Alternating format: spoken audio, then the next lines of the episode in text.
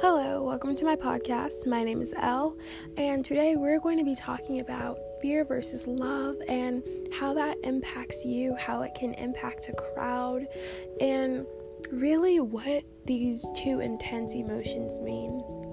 Because when you really look into it, it's so profound. So, if you're still interested, definitely keep listening.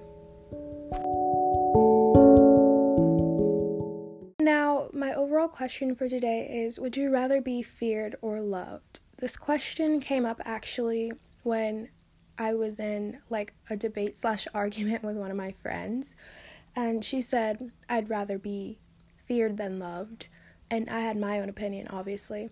And we sort of just talked about it, and it was really interesting to see um, everyone else's point of view from the question. And I think this question is important because when you meet anyone or even a group of people, you can leave so many impacts on them. And I mean, mostly I'd say you could leave one of two or a combine of both, and that's fear or love. Um, because, in my opinion, every single emotion stems from love and fear. Like with fear comes disgust and repulsion and disdain and anger. Those are things that are synonymous to one another. And with love comes comfort and relaxation and happiness. So when you really think about it, most emotions stem from the two strongest emotions, which are fear and love. Now, in order to answer this question and give my overall opinion on everything that I'm talking about, I'm going to go over the textbook definitions of fear and love. And I know everyone may already know what fear and love is. I mean, we all know by the things that we experience and obviously the things that we consume, but I just want to address it. So, fear. The textbook definition of it is an unpleasant emotion caused by the belief that someone or something is dangerous or a threat. So, when I think of people or characters in fiction or even in real life that have evoked fear from people, um, would be people like Hitler or, you know, something on the lighter end, I guess, would be the mean girl trope in teenage movies where there's like a popular girl who is mean and everyone's afraid of her, um, or even political leaders right now, you know? And I feel like with people that evoke fear, the reason why they're so feared is because they possess something. People are afraid of the power and the influence that these people have, which gives them a sense of respect and relevance essentially resulting to fear. And respect and relevance equals power. So, what people are afraid of is the power that these people have, and they evoke that by instilling fear in the masses. And when you have a lot of when you have the power of instilling fear in someone because of the power that you possess, um, people are, of course, afraid of this, but they're also drawn to it. And this is because a lot of people are weak willed, and a lot of people are, people in general are narcissists. Um, we gravitate towards things that are familiar with us or that remind us of ourselves, whether that be in a positive way or a negative way. Um, this can be taken that statement that I just made could be taken a lot of different ways. But let me explain. So, I'll go with the lighter trope, the mean girl trope, you know, and teenage movies where there's always a popular girl who is feared, but at the same time, everyone sort of likes that about her.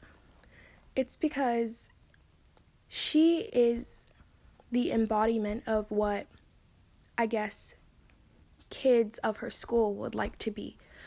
She's usually confident, she's usually rich in some way or aspect. Um, she's usually attractive and she usually gets whatever she wants. And then she usually has the ambition and drive to get what she wants, also.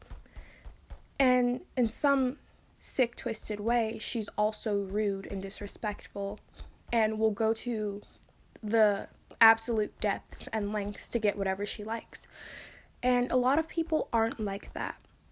A lot of people don't listen to their intuition, don't go by their own word. A lot of people are driven by other people, and a lot of people don't listen to themselves. So when you have someone like that running the school and doing whatever she likes, a lot of people both admire and envy that. It's a mix of emotions because she's she's basically what other people want but for some sick reason they can't get it because of their own free will and intuition, I guess.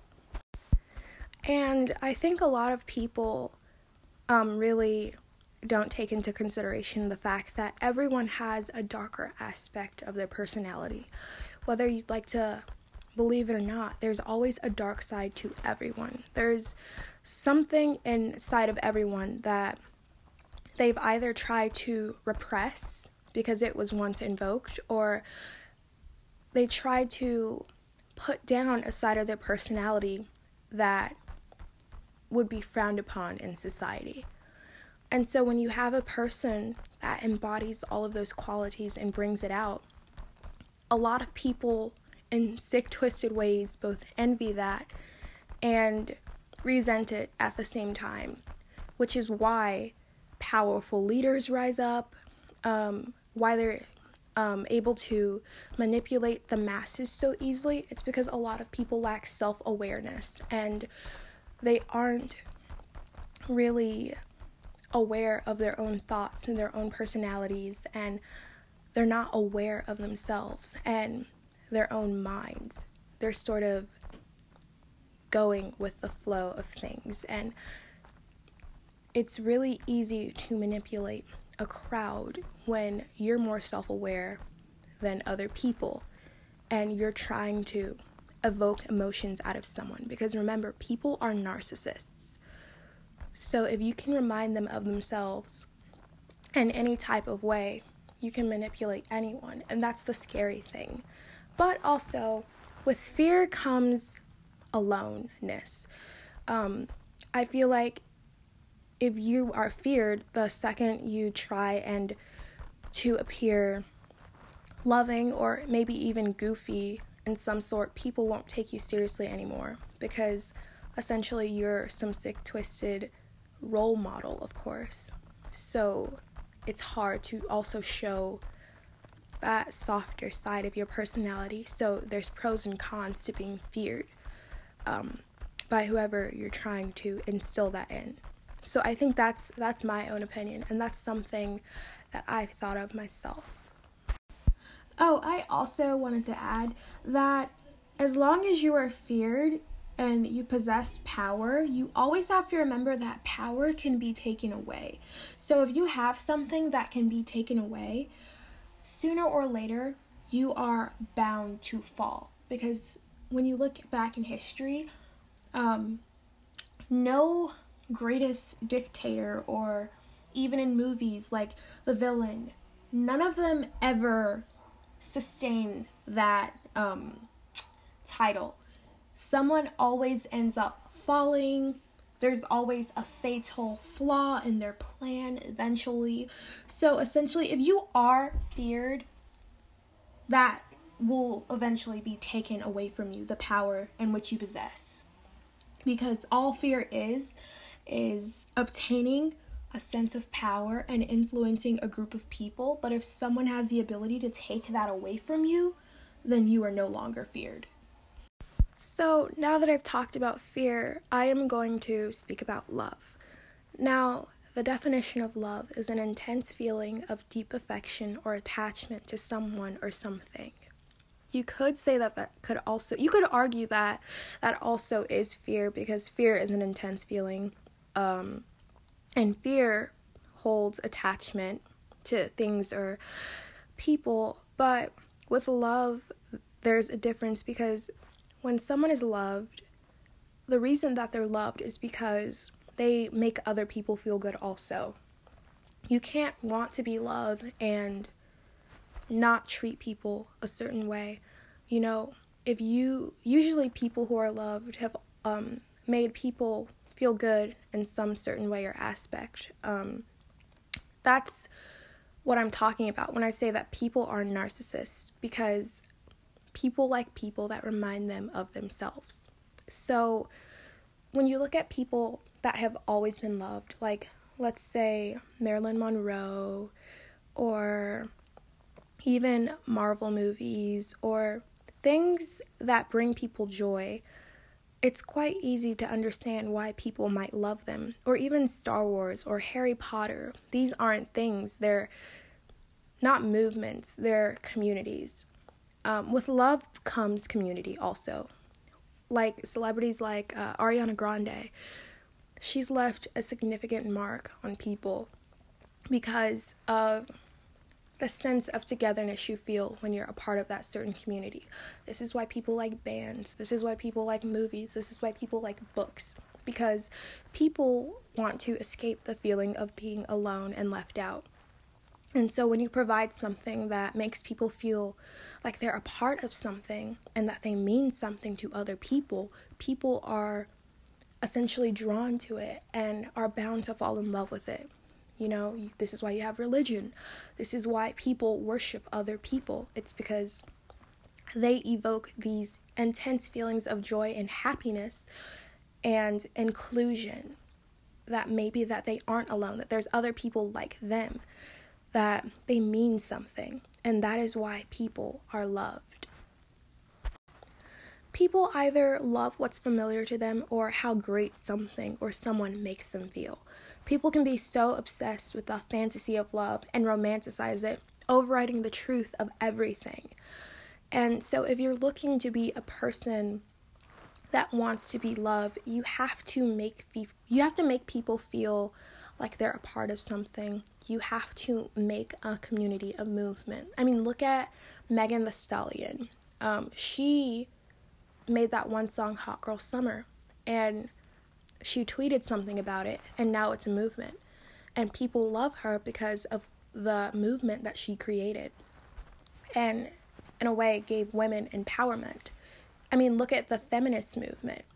It empowers women. Women love that because everyone loves to be empowered in some type of way. And so of course there's going to be a community surrounding that essentially.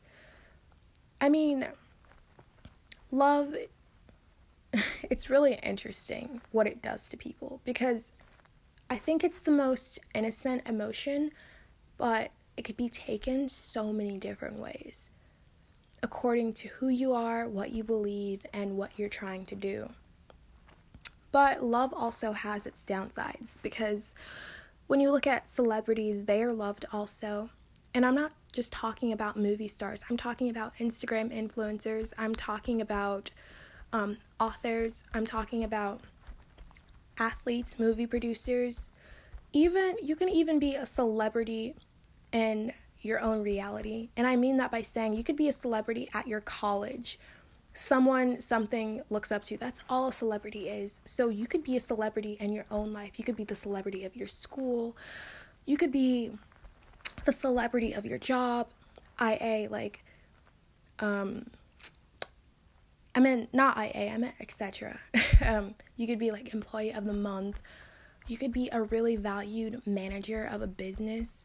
You could be someone who is valued in your community. Being a celebrity just means that you are valued by other people because of something that you've done or something that you've done that has empowered someone else. There are downsides to this because usually people who are loved, um, they live up to impossible standards. Like they always have to set the perfect example. They can never have the humanitarian excuse of slipping up. Um, I always think it's interesting when there's a scandal with like a celebrity or someone catches a video of like a celebrity doing something wrong and you have this cancel culture and herd mentality, and everyone's like, oh, this person is canceled because they did this or that. And I think that comes from the fact that if when you are loved and when you are a celebrity and when you are admired, people hold you up on a pedestal. And people often view you as someone who can do no wrong. So it's like when you are a human and you do mess up, then it's this huge and big thing. And also, I'm not talking about um, when celebrities are racist or homophobic.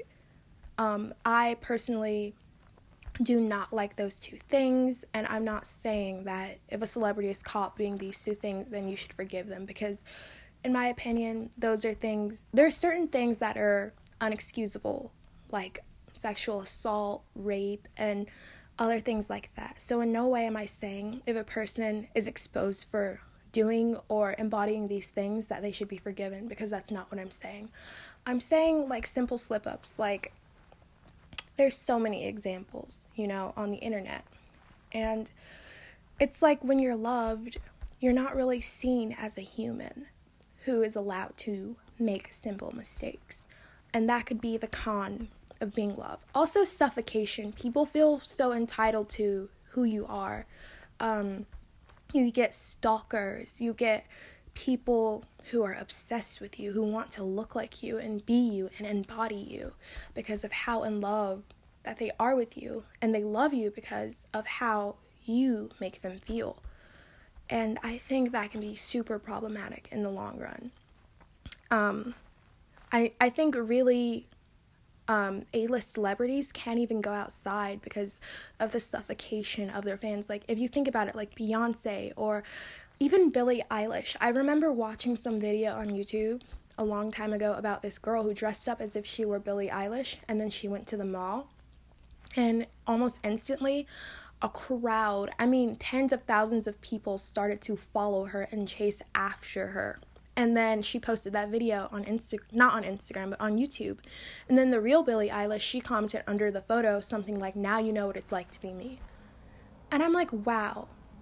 That is so deep. Like imagine you walk out of your house and you can't even go to the store because people are so in love of the romanticized version version of yourself that you've presented to the world.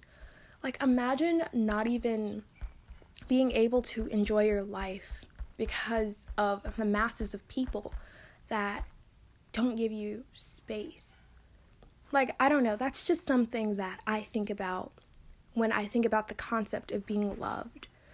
Because, yes, I would rather not be feared, but I also wouldn't want to be loved to a certain extent because people, a lot of people, remember, are ruled by their emotions and lack self awareness, and they act often on their emotions as opposed to the other way around.